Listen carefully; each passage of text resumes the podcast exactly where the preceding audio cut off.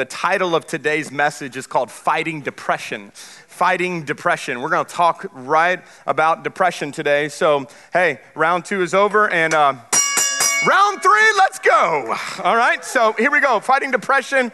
Let's talk a little bit about it, and uh, let's look at what Scripture says. Proverbs 23, verse 7 says this For as he thinks, everybody say thanks thanks in his heart, so is he. As he thinks in his heart. And if you were here last week, I'm going to just show you this quick diagram just so you can get, a, get uh, uh, up to date on where we are. We, we showed the soul cycle, the idea that the, our soul is made up of our mind and our emotions and our will. And the, and the, reason why the enemy is so after your mind is because he knows if he can get after your mind, if he can get after what you're thinking about, then he can control your, your feeling and he can control your doing, your behavior.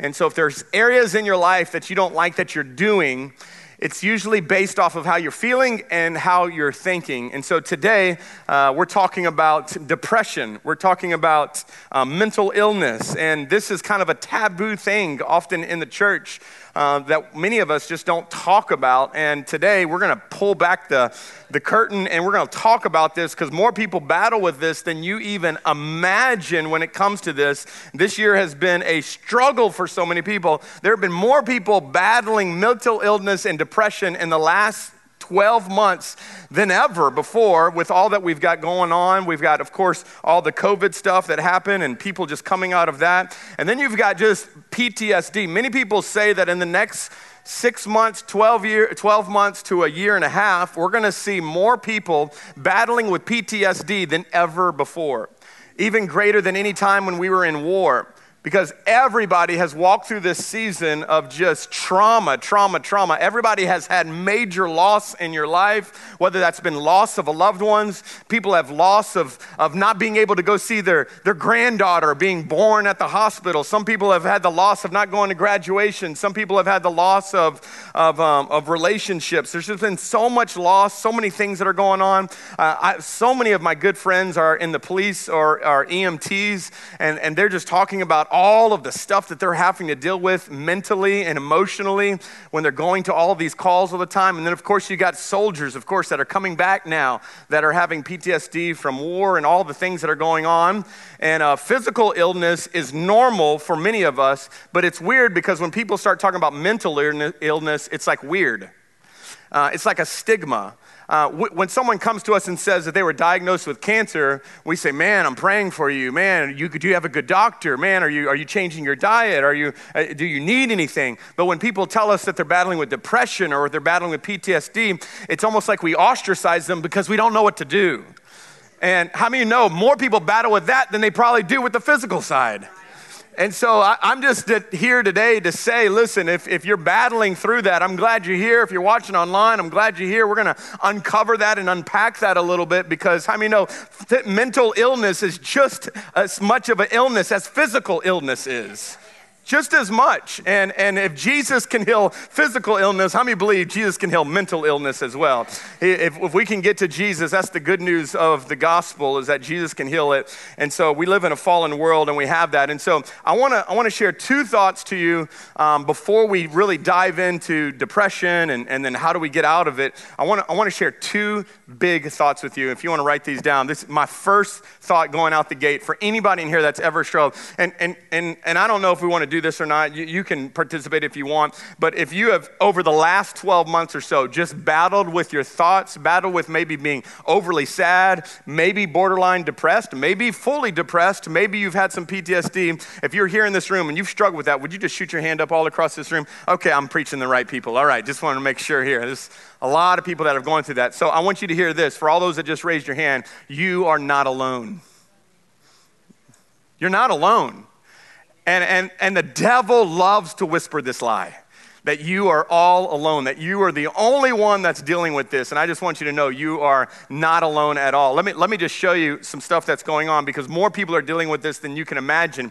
Antidepressants the actual pills, the, the, the, medicine for it, which, by the way, if you're on it, that's, that's fine. I mean, that's, that's not a bad thing at all. Uh, some people really need to be on it, but I want to show you how, how bad it is now. Antidepressants over the last year, the market grew 14.3 billion in 2019 to 28.6 in 2020.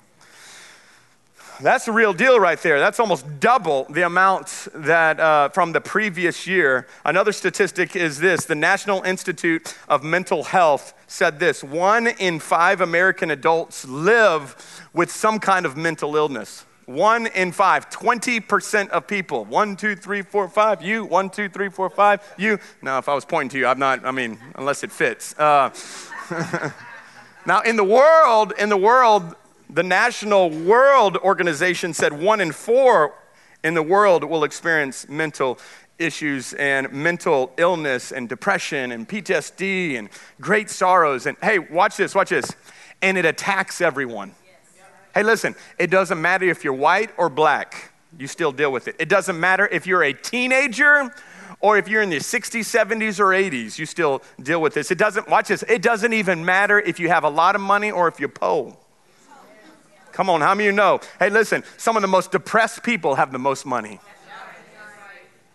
So don't, don't buy into the lie, well, if we just make more money, then I won't be depressed and I'll be happy and I'll have the house. And I have, I've seen people have the greatest houses, greatest cars, and be the most depressed. And I've seen people who have nothing that have the most joy.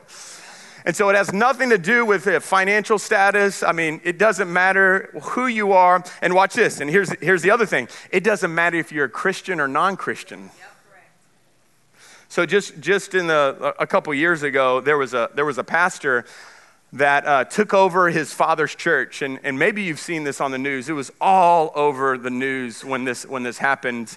And uh, unfortunately, it's happened many, many times since then. But there was a, a pastor, he was young, 30 years old.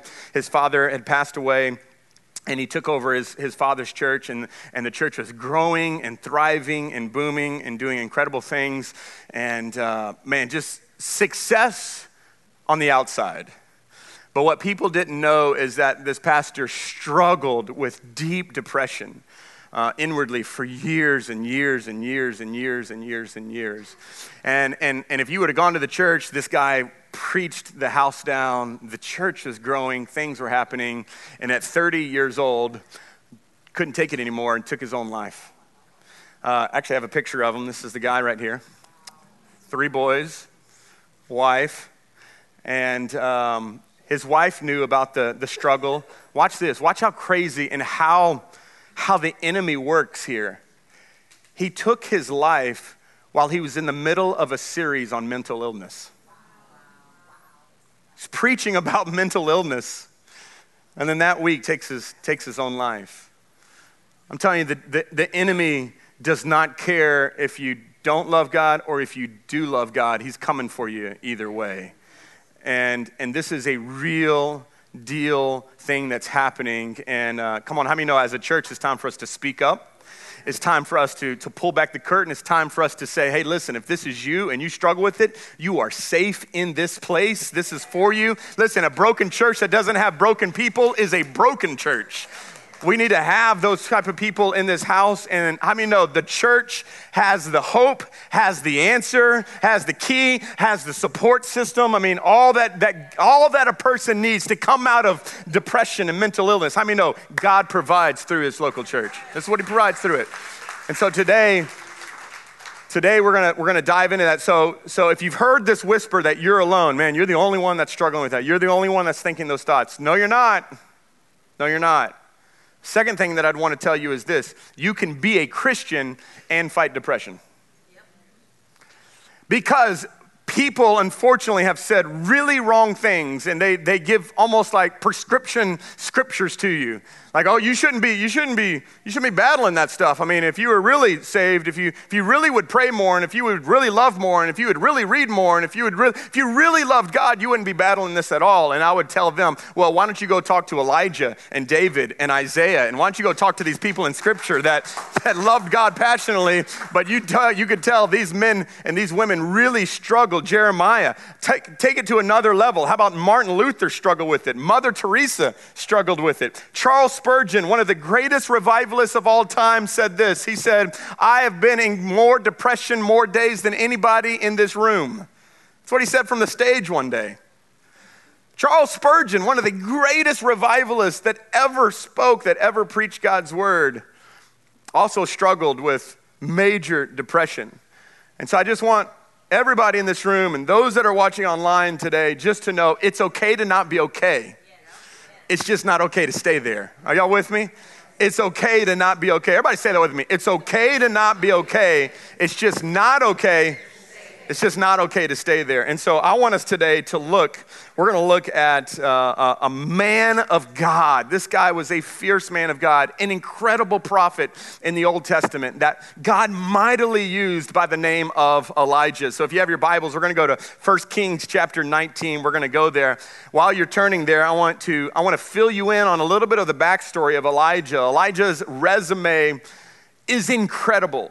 Not only is he a prophet, but he's an incredible man of God. This guy saw some absolutely amazing miracles happen through him, through his life. Well, one time there was a widow. He went to her house, and the widow's son died tragically. And he said, Uh uh-uh, uh not on my watch.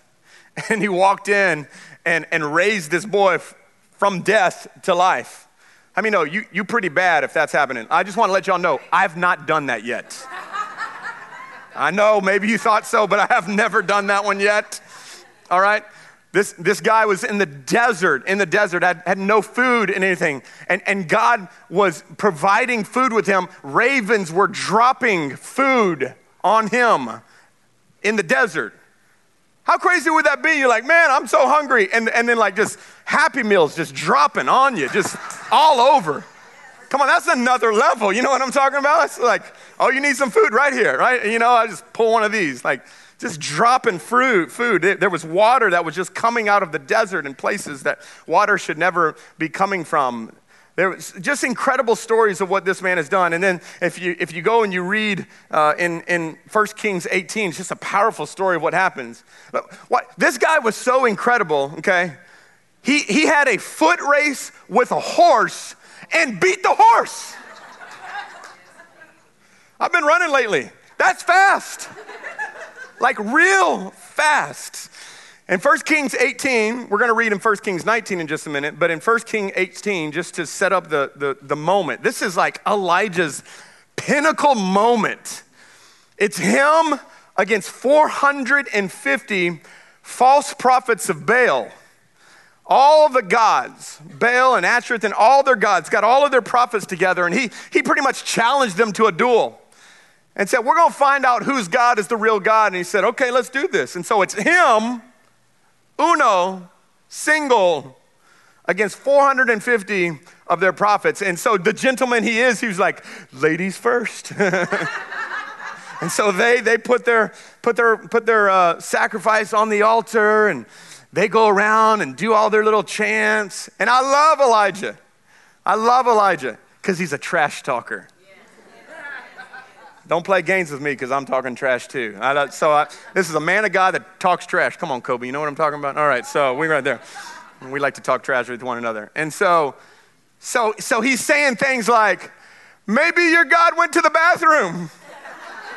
Like, go read the Bible. This is, I'm not making this stuff up. This is like, maybe your God, maybe, maybe he's making a sandwich. Like, maybe he just can't hear you. What's going on, guys? And they're like cutting themselves to try to get. And so finally, after just hours and hours and hours of this, he says, Y'all move out the way and he steps up to the plate and he says, Hey, I'm gonna up the ante a little bit here. I want y'all to go and grab as much water as you can. I want you to, I want you to dig trenches around this. I want you to pour water all over the altar and I want you to pour water all around it. And then, literally, with one little small prayer, he says this Oh Lord, prove your God. And fire comes down from heaven. And in that moment, how many know it'd be like, told you. on top of that, watch this. On top of that, he says, kill all the other guys. And they slay all 450 prophets. You a bad man after all that. Okay, I don't know if he got to be a part of that, but he slayed all those. Okay. So, so the pinnacle moment, pinnacle moment. I mean, you think, I mean, no, after that moment, you'd feel like God's on your side. Anybody? Like, God hears your prayers, God is with you, God loves you, all of that. Okay. So now go to the next chapter, okay? The next chapter, because I want you to see something here. Because Elijah has his greatest achievement in ministry, only followed by what's going to become his greatest discouragement in life. And that's often what happens. We go to our greatest moments. And then how many know we leave this place on a Sunday feeling high, and then Sunday afternoon hits. And you get news, or all hell breaks loose. And here we are in this moment, 1 Kings 19. I want you to think, man of God, fire from heaven. 1 Kings 19, verse 1, let's look at it. It says this When Ahab, so this is the king that he's going up against, got home, he told his wife. I mean, that's what husbands do. Tell your wife, what happened? Oh, let me tell you what happened. So Jezebel, he told her everything that Elijah had done, including the way he had killed all of the prophets. Oh, so he did get to get in on it. Oh, man, he's a bad man. Okay. So Jezebel, watch this. She sends a message to Elijah. Okay? So she DMs him, says, Hey, I got a message for you. This would be nowadays. Okay, this is, all right. And she said, May the gods strike me and even kill me if by this time tomorrow I haven't killed you just as you've killed them. All right? All right? So, okay, watch this. Got, you, just got to put this into context. One guy against 450 men, slays them all. One woman slides up in his DMs and says, Hey, I'm gonna, I'm gonna take you out. I'm taking you out.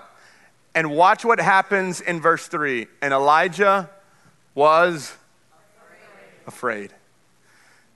And he fled for his life. Brother didn't leave for 450 men, one woman. He's on the run. Come on, that's a bad woman right there. Like, don't you ever. I was like, don't you ever turn on mama. Mama coming for you. And so he runs and he went to Beersheba, a town in Judah, and, and, and I want to show you some, some, some highlights. We're going to come to this, but I'm going to show you in just a minute why these are highlighted red. But it says, he left what? He left his servants there, and then he went alone into the wilderness, traveling all day. Okay, now watch the next verse. Here we go. And so he sat down on a solitary broom tree, and he what? He prays, okay? Sounds good. He must have had a pray first bracelet, okay? He prayed. Fortunately, Look what he prayed for. Pray that he would die. And he says this I've had enough. I've had enough. Had enough what? I mean, you just came from the most amazing moment in your entire life. One woman tells you she's going to take you out, and all of a sudden, that's enough? Like, I've had, I've had enough, Lord. And then he goes on and he says, Take my life. For I am no better than my ancestors who have already died. And then he laid down and he slept under the broom tree. Okay.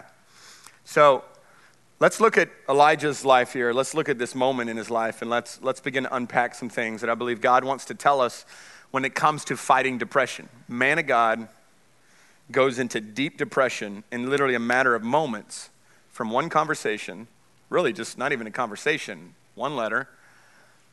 And how many know that can be so us? Man, we're doing so good, so good.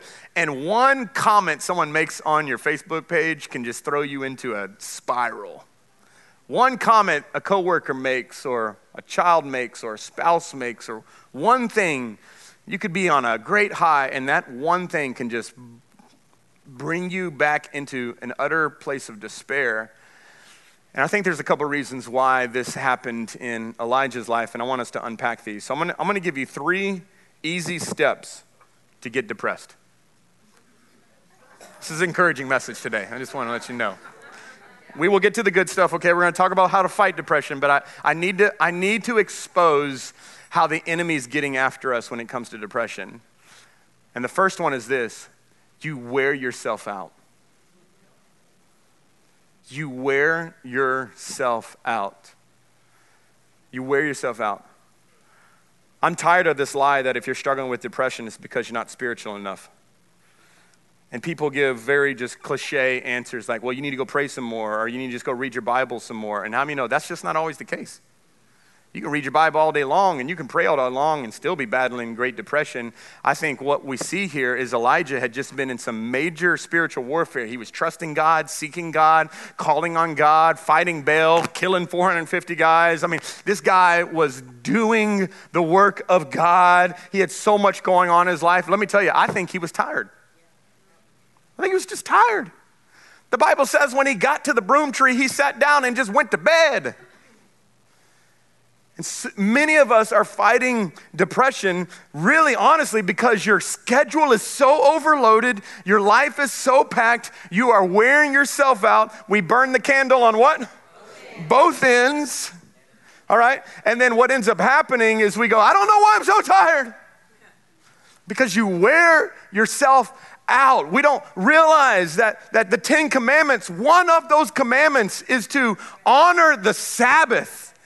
It, it seems like murder and committing adultery and stealing are high up there, but for some reason, honoring the Sabbath is optional.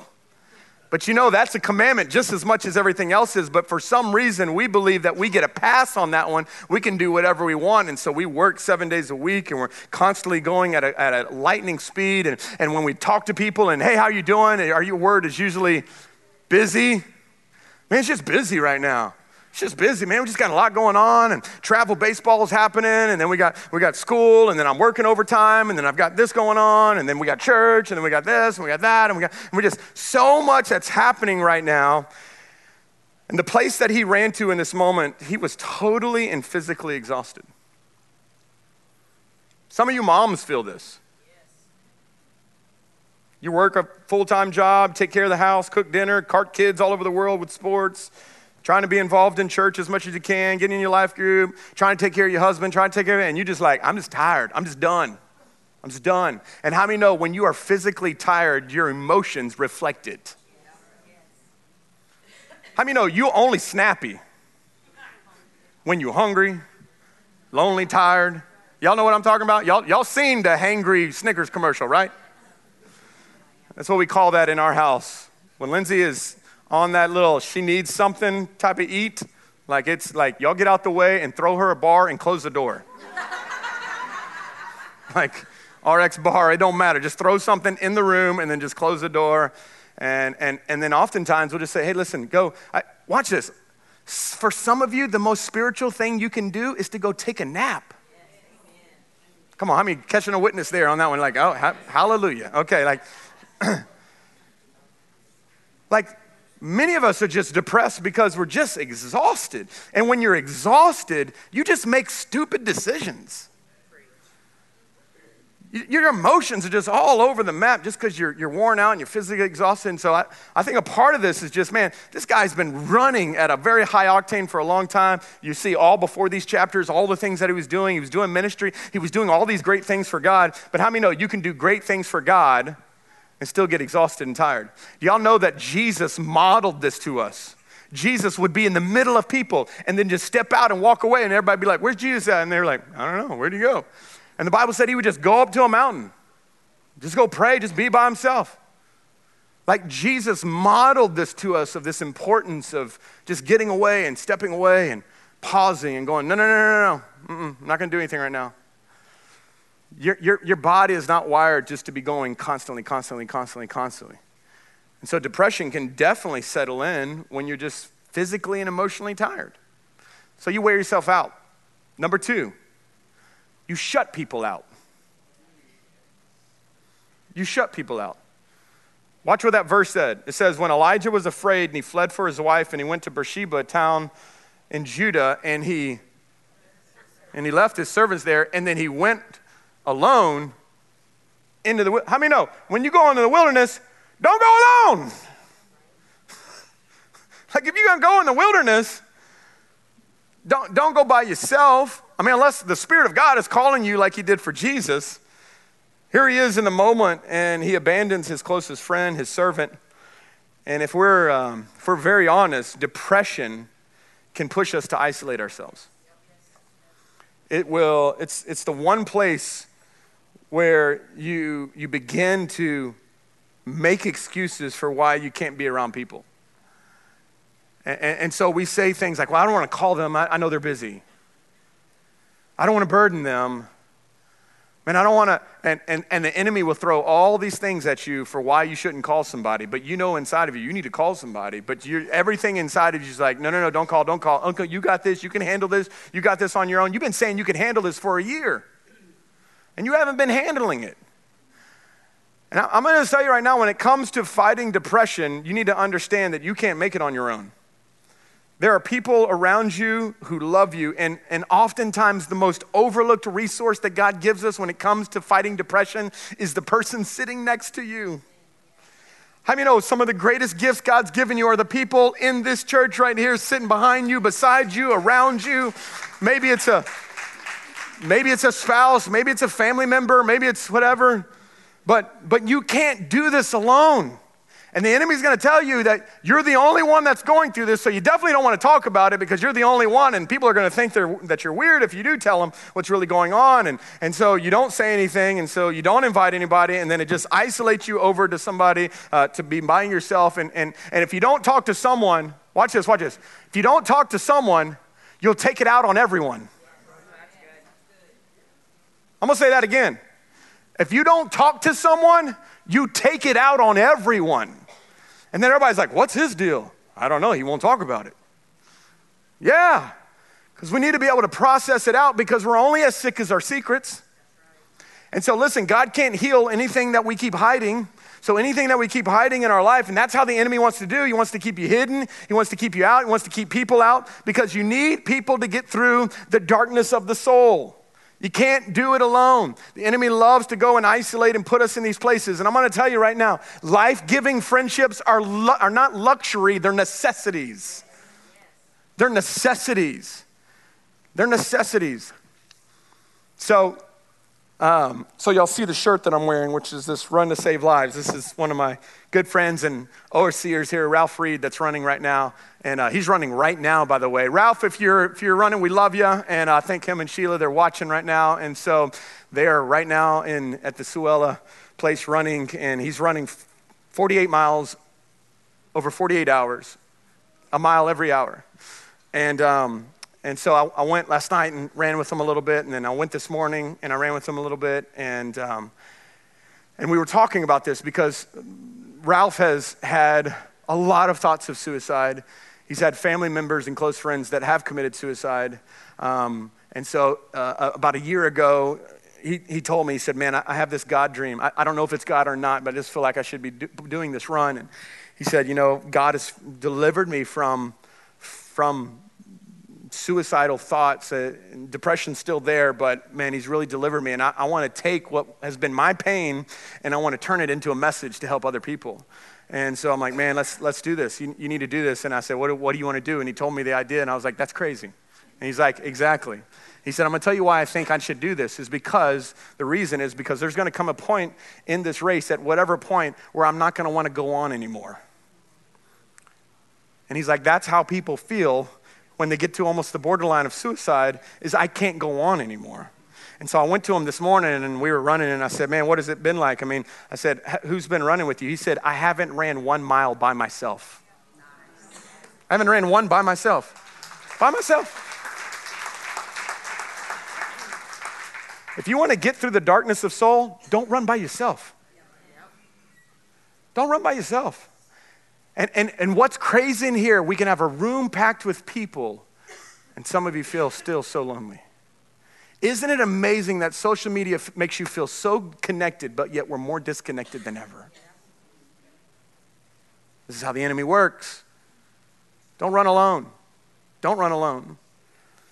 Number three, another reason why I think we fight with depression is not only do we wear ourselves out and not only do we shut people out, but of course we shut God out.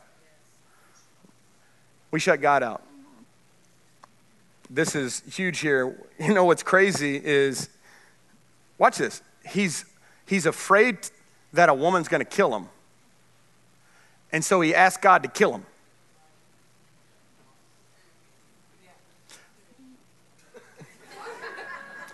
he's afraid, it seems like he's afraid to die, but he wants God to kill him.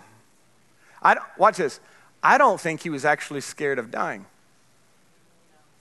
Because if he, if, he, if, he was, if he was scared of dying, he wouldn't tell God to kill him. I think he was scared of not being in control.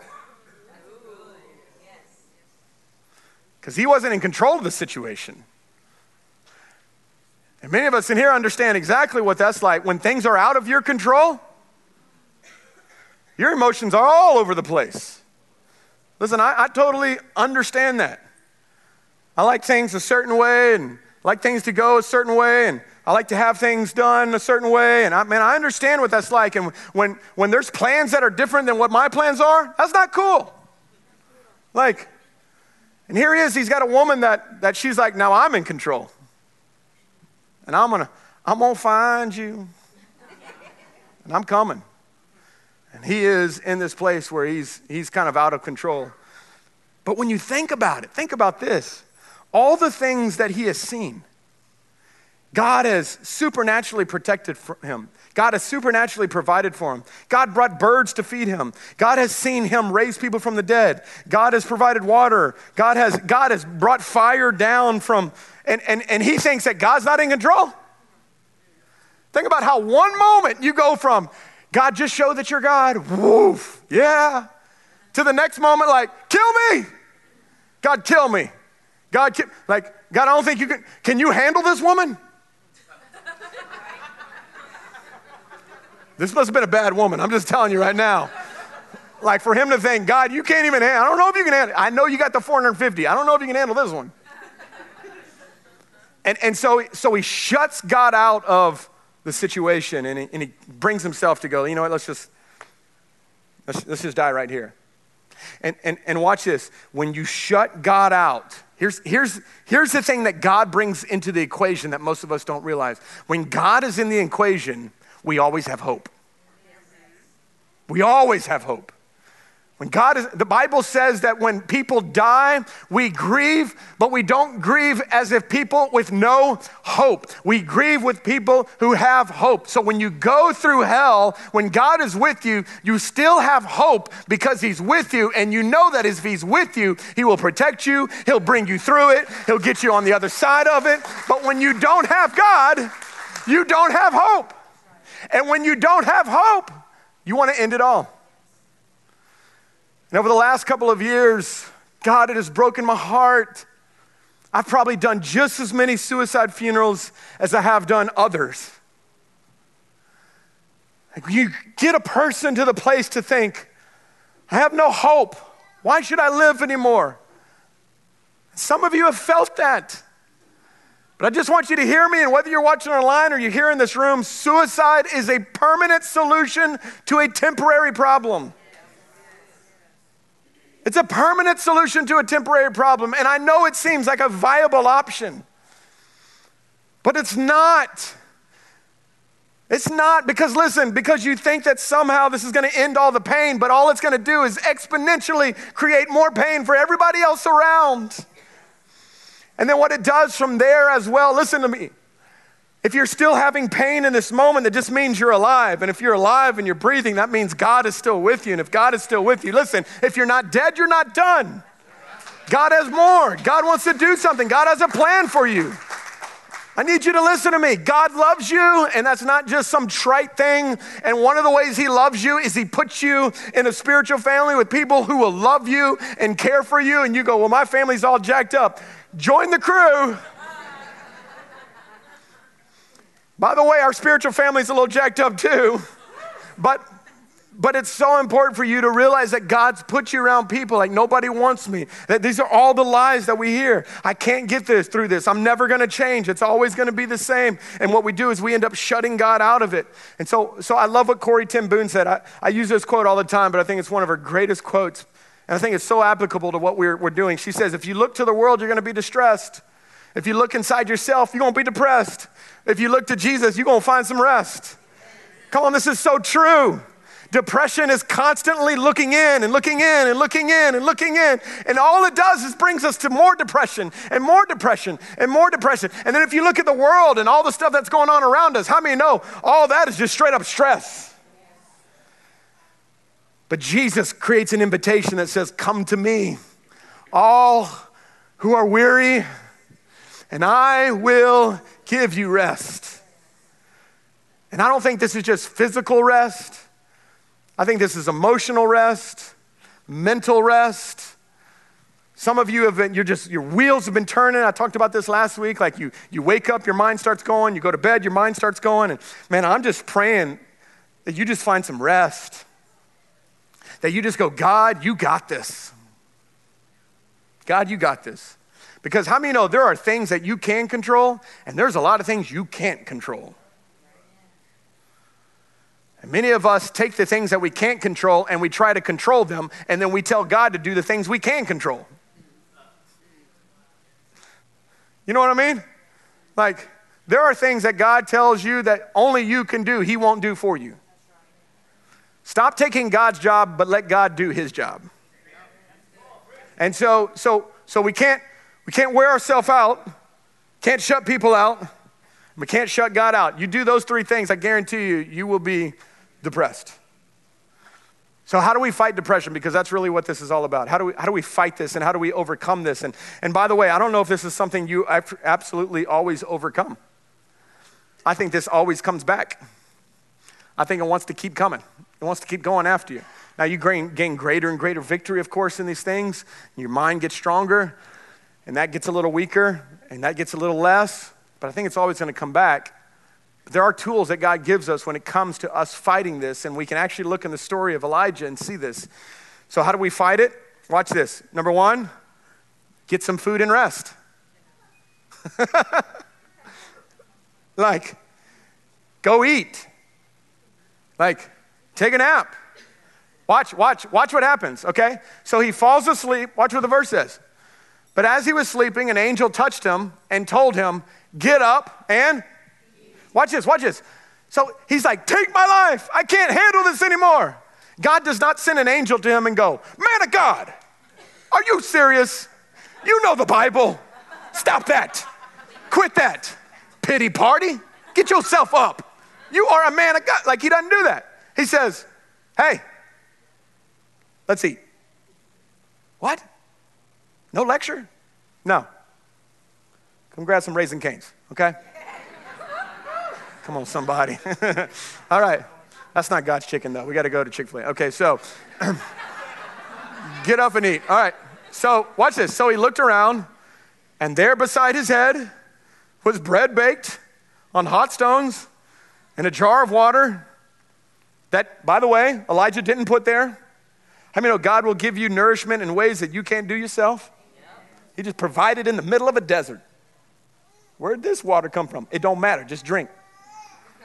And so he ate and he drank. And then guess what? Took another nap. Then the angel of the Lord came to him again, a second time, and touched him and said, Man of God, don't you know the scriptures? You should be up quoting scriptures. No. He says, Get up. Some some more. It's like a buffet. I love this, man. It's incredible. He said, or the journey ahead is going to be too much for you. And so he got up and he ate and he drank, and the food gave him enough strength to travel 40 days and 40 nights to Mount Sinai, the mountain of God. Notice, notice what happens. Sometimes the, the most spiritual thing you can do is to eat and get some rest. And listen, I know, I know, I, know, I hear this because I say this. Man, I got so much to do. I just got so much to do. My wife literally has to call me and tell me to eat. Like, I will work throughout the day. I don't eat breakfast, which my health coach is very on me for that. If you're watching, I ate a snack this morning. Um, I did. I'm not lying, okay? Just hands on the Bible. Um, and and I've, because I've noticed, like, I'll work. i am I'm, who's that type of person? Like, you'll just work. Like, I will eat after I'm done working. I'll just work, work, work, work, work, work, work. But what ends up happening is, is when I do that all day, because I'll, I'll miss breakfast, I'll miss lunch, and I'll just eat dinner, like, I am not the same person at night. Like, this is not good. I'm, I'm running on fumes. And I realized, like, that's maybe a part of my life because I drive my car that way. just pull in like on zero, like, yeah. Like, you are full. You are an idiot. I am. Because the ability just to stop and take a break and rest, stop, take a break, and rest. It's the story of the two guys that were chopping wood, had a wood chopping competition. Who could chop the most? And one guy was just chopping, going, going. He was like me, man, just competitive. Like, I'm going to chop the most, I'm going to chop the most. And trees are falling. He's going crazy. And this guy's chopping and it's going. But every once in a while, every about 15, 20 minutes, he'd see this guy go off for like 10 minutes. And then he'd come back and he'd start chopping again. This guy's just going. He's, man, he's just thanking it. So he did that all throughout the day. Every 15 to 30 minutes, he would go stop and go off and then come back. And so they came back at the end of the day and they, they started counting the trees. And the guy was like, for sure, this guy's taking like 20 breaks. I've destroyed him. And when they figured out the count, the other guy chopped down more trees than he did. And he said, How in the world did you do that? You took like 20 breaks. He says, I was sharpening the axe.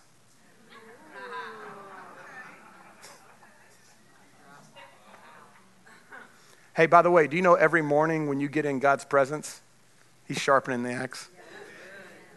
He's sharpening the axe. Some of y'all are so dull right now because the only time you sharpen it is on Sunday.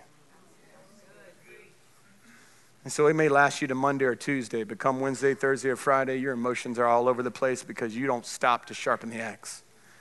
God wants you to just stop and say, hey, can you just for a moment just be and not do? Can you just be with me? Can you just be? And here we are in this moment. the angel tells him, man, just let's just eat. For some of y'all, the most spiritual thing you could do if you're in a place of depression is just go have dinner with a friend. I know, super spiritual, right? Like, just go and be honest and share your heart. Like, you don't need another Bible study. Yeah, is the Word of God powerful in our life? Absolutely. Do we need to take our thoughts captive like we talked about last week? Yes, absolutely. Do we need to know Scripture and quote it? Absolutely. And all those things have their place. But you notice right here, nothing in here talks about praying or, or reading Scripture or spending more time with God. In this moment, he just needed to eat Rest. Oh, and by the way, he says you need to go to Mount Sinai. This is the place where the Ten Commandments, Moses received the Ten Commandments. This is where Moses met with God. Hey, by the way, you know what he's saying? You need to rest, eat, and go get with God. You need to get around church. You need, you need to get around some people. You need to get around some people that are going to do this for you. So, how do we fight depression? Number one, we get some food and we rest. Number two, get honest. Get honest. So, watch what happens now uh, verse 9. So, God sends him off now to go to Mount Sinai. Uh, he's, he's already eaten, he's, he's physically recharged now. So, he goes to Mount Sinai and he goes to really, God has a, has a moment waiting for him to meet with God. And it says, There he came to a cave where he spent the night, sleep again. but the Lord said to him, What? What do you, hey, by the way, every time God asks the question, it's because he doesn't know the answer. How many know God knows the answer? He sent him there. So why does God ask questions he already knows the answer to? Watch this, because he wants to know if you know the answer. He wants to know if you'll be honest. Hey, what are you doing here? And look at the next verse. He says, Elijah replied, I have zealously served the Lord God Almighty. That's true. He has. But the people of Israel have broken their covenant with you. That is true. They have. They've torn down your altars. True again. They've killed every one of your prophets. True again. All right? These are, these are all true things that he's saying. Watch the next verse. It says this I am the only one left. Not true. And now they are trying to kill me too. That is true. Watch this. This is so huge here. Because you go and you continue to read this story, God's actually going to correct them because there's over 7,000 other Israelites who have not bowed down to them. And, and how many know the devil loves to use words like never and always? You're the only one. You're all, it's always just you, no one else. No, no one else knows what this is like. It's always, watch this, watch this, watch this. So the enemy loves using words like never and always. You're never going to change. You're never going to make it. You're never going to get married. You're never going to be accepted. You're always going to be depressed. You're always going to be alone. You're always going to fail. And I love this because God fights the enemies never and always with his own never and always. Watch this. Let me show you what his never and always looks like. I'm going to give you a couple of them here if you want to write some of these down. Lamentations 3:21. But this I call to mind and therefore I hope I have hope the steadfast love of the Lord never ceases and his mercy never come to an end and they are new every morning. Great is your faithfulness. Come on, these are good words that God reminds us of his nevers. Look at the next one. Jesus replied, I am the bread of life, and whoever comes to me will never be hungry again. Whoever believes in me will never be thirsty. He says, Okay, I got your nevers. Let me show you some more nevers. Here we go. Be strong and courageous. Don't be afraid or terrified because of them. For the Lord your God goes with you. He will never leave you nor forsake you. Matthew says it this way Behold, I am with you always to the end of the age. Next verse says, his ways are always prosperous. Psalms says it this way God is our refuge and strength, always ready to help in times of trouble. So, watch this, listen to me. Oftentimes, what ends up happening is, is we focus on our feelings instead of focusing on the truth. And I'm here today to tell you, you got to focus on what you know is true, not what you feel is true. Because just because you feel it's true doesn't mean it's true. It is true to you. It's okay to have those feelings. God created us with emotions. God is an emotional being. He cried, He wept, He mourned. This is the God that we serve. Your emotions are totally fine. You should, you should soak in those emotions for a moment. Find out where those emotions are coming from, but you got to make sure that you don't focus on what you feel more than what you know. You got to know what God's word says when it comes to this. And this is what we see with the prophet here. He's coming to them and saying, Well, I'm the only one left. And God goes and tells him and reminds him, No, you're not the only one left. There's 7,000 other ones. God reminds him of the truth. And it's very, very important that we understand this when it comes to the battle of depression. I need everybody to listen. Don't just listen to yourself, talk to yourself. Well, you go, That's weird. It's not weird because you're already doing it right? no one talks to you more than you. So I'm just saying today, listen, you need to listen to what you're feeling, feel how you're feeling, but then you've got to get to the place where you got to talk to yourself. The Bible says that David encouraged himself in the Lord. We got to get around some people, of course, that can encourage us as well. The most influential person in your life is you. So we've got to be a place where we get honest with God. God, how am I feeling? This was totally honest. He was totally transparent. This is how he felt. He felt like he was the only one. That's perfectly fine. And God will remind him in that moment, you're not alone. You're not the only one, that I am with you. But it first starts with us just being honest with where we're at. And if there's anything I want for today, it's just for us just to be honest. How's everything going? Oh, it's all good. Don't lie. Sometimes when people ask you that, like, how's it going? You need to respond with, do you really want to know? Yes. hey, by the way, don't ask that question to somebody unless you really want to know. Are y'all with me? how's, how's your week been going? You sure you want to go there? We can go there, but we'll be here for 35 minutes. I'm just letting you know. But that's okay. Like you, you, need to be able to have that. So, so we've got to, we've got to get some food and get some rest, and then, and then we need to get honest. Let me give you the third. We need to, we need to get close. We need to get close. First Kings now, verse, verse 11 says now that he's, he's standing out in this cave. God tells him, Go out and stand before me on the mountain. And the Lord told him. And as Elijah stood there, the Lord passed by, and a mighty windstorm hit the mountain. Next verse. Go, it was such a terrible blast that the rocks were torn loose. But what? Lower's not in the wind. Then after the wind, there was this earthquake. Y'all remember, there's all this mighty stuff that he's seen God do. And the Lord wasn't, wasn't in the earthquake. And then after the earthquake, there was a fire. But the Lord was what? Not in the fire. And then after the fire, there was the sound of a gentle whisper. And I love that it says that there's the sound of a gentle whisper. And I'm going to tell you why this, this means so much to me. Because sometimes when you're at your lowest, God speaks the softest. And when God speaks the softest, it's because he's the closest. When God can get your attention with a whisper, you know he's close. And some of you right now, that's been the lie of the enemy is that you're all alone. You're so far from God. And even though you feel so far from him, he's actually closer to you than you can imagine. And here he is. God draws, draws him close in this moment. Sometimes it's just a word. And I think if you'll listen closely in these moments, you're going to hear things like, I'm here. I'm with you. I love you. We're going to make it. I got you. Some of you need to hear that.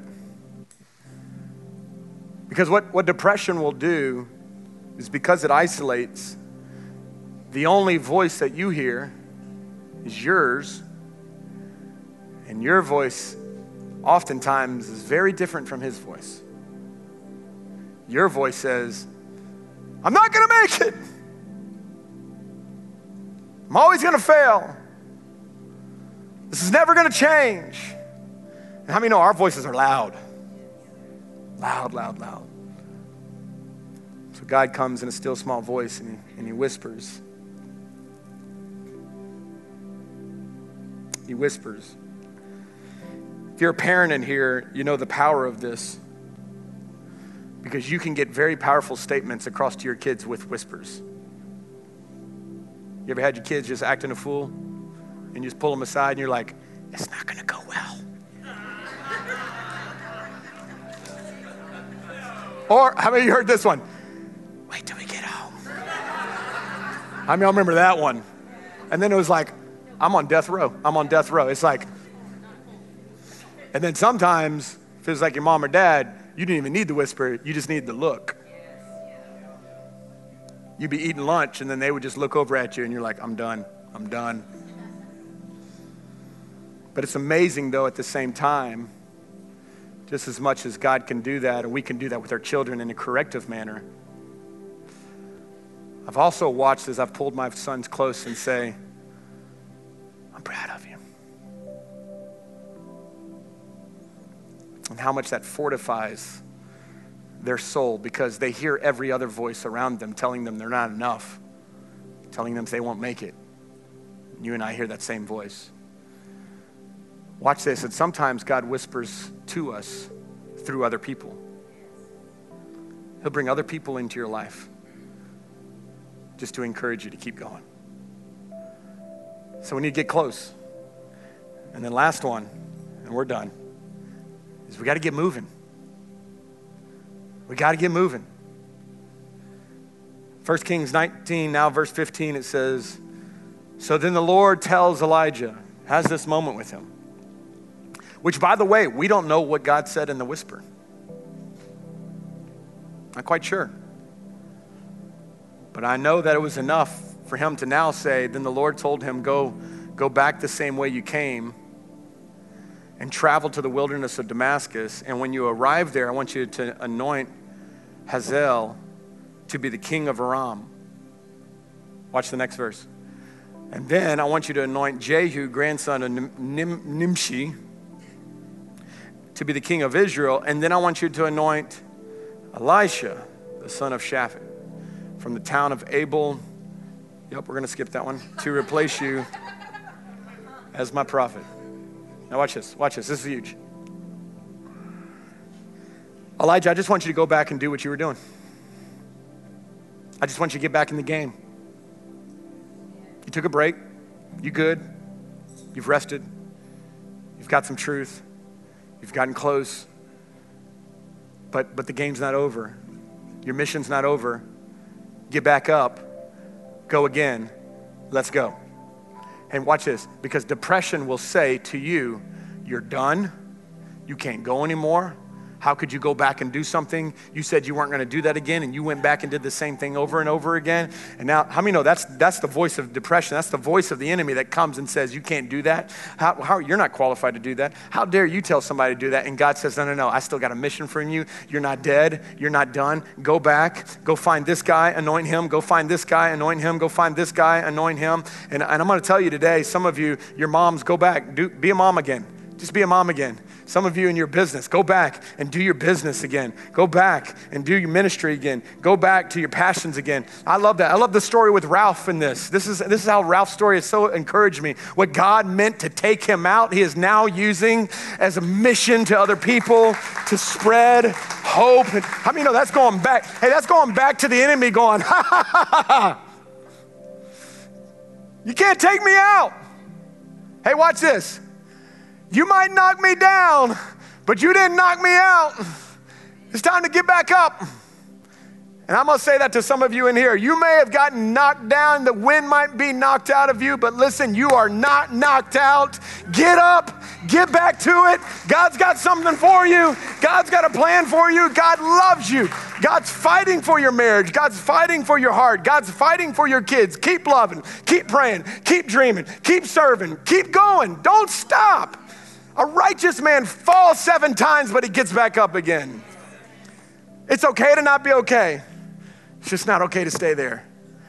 And God says, listen, it's okay for you to come out in the tree and hang out and let's have a little meal and all that stuff. That's good. And we had our moment in the cave and man, I spoke to you, but listen, get back out there. There's still work to be done. By the way, the man that he anoints named Elisha went and did double the what he did.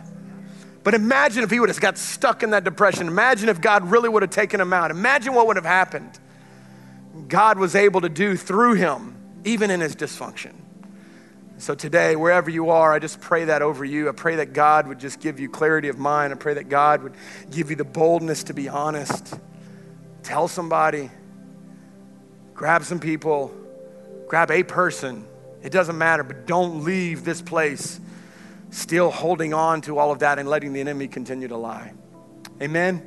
Father, today in this moment, we, we thank you for your grace. We thank you for your mercy. We thank you, Lord, that you, you're whispering to us, you're drawing us to yourself even in this moment. And I, I pray, God, as we as we ask you to search our hearts and search our minds, God, that you would reveal the strategies and the tactics of the enemy and I pray right now, God, that that, that, that would be broken off of people in Jesus' name. God, I pray, Lord, that there would be honesty that flows in this house. No more faking. No more faking. God, I pray that honesty would flow, and where honesty flows, it would be met with grace, it would be met with love, it would be met with support, it would be met with help, God, Lord, may our church be a beacon of hope and life and help to those that are hurting. God, may this be a place where people can pull the mask off and say, No, this is me. This is how I've really been feeling. This is what I've really been thinking. This is what's really been going on. And God, we thank you that in those honest, transparent moments, we experience the love and the grace and the mercy and the strength of God like never before. And God, I pray that today. I pray that today. Thank you, God, that if we're not dead, we're not done. And I speak right now to the spirit of suicide that it has to leave in Jesus' name. It has to be broken in Jesus' name. Every person who hears my voice right now, devil, you will not have your hands on them anymore. Remove your claws out of their heart and out of their minds. And I pray right now that the Spirit of God would flood their heart and mind. May they know they're loved. May they know they're valued. May they know that you have such great things for them. God, we know that you have a plan for them and a purpose for them. And I pray what the enemy meant to take them out, God, you would use as a testimony and as a ministry to those around them. And God, we thank you today, Lord, for your grace and your mercy. God, we surrender our lives to you right now. God, we surrender ourselves to you. God, we, we want to sharpen the axe. God, may us be a people who sharpen the axe every day. Get into your presence. Let your word just begin to cleanse us from the top down. God, we invite you to come and have your way. In Jesus' name. And everyone said, Amen. Come on, can we love Jesus in this place?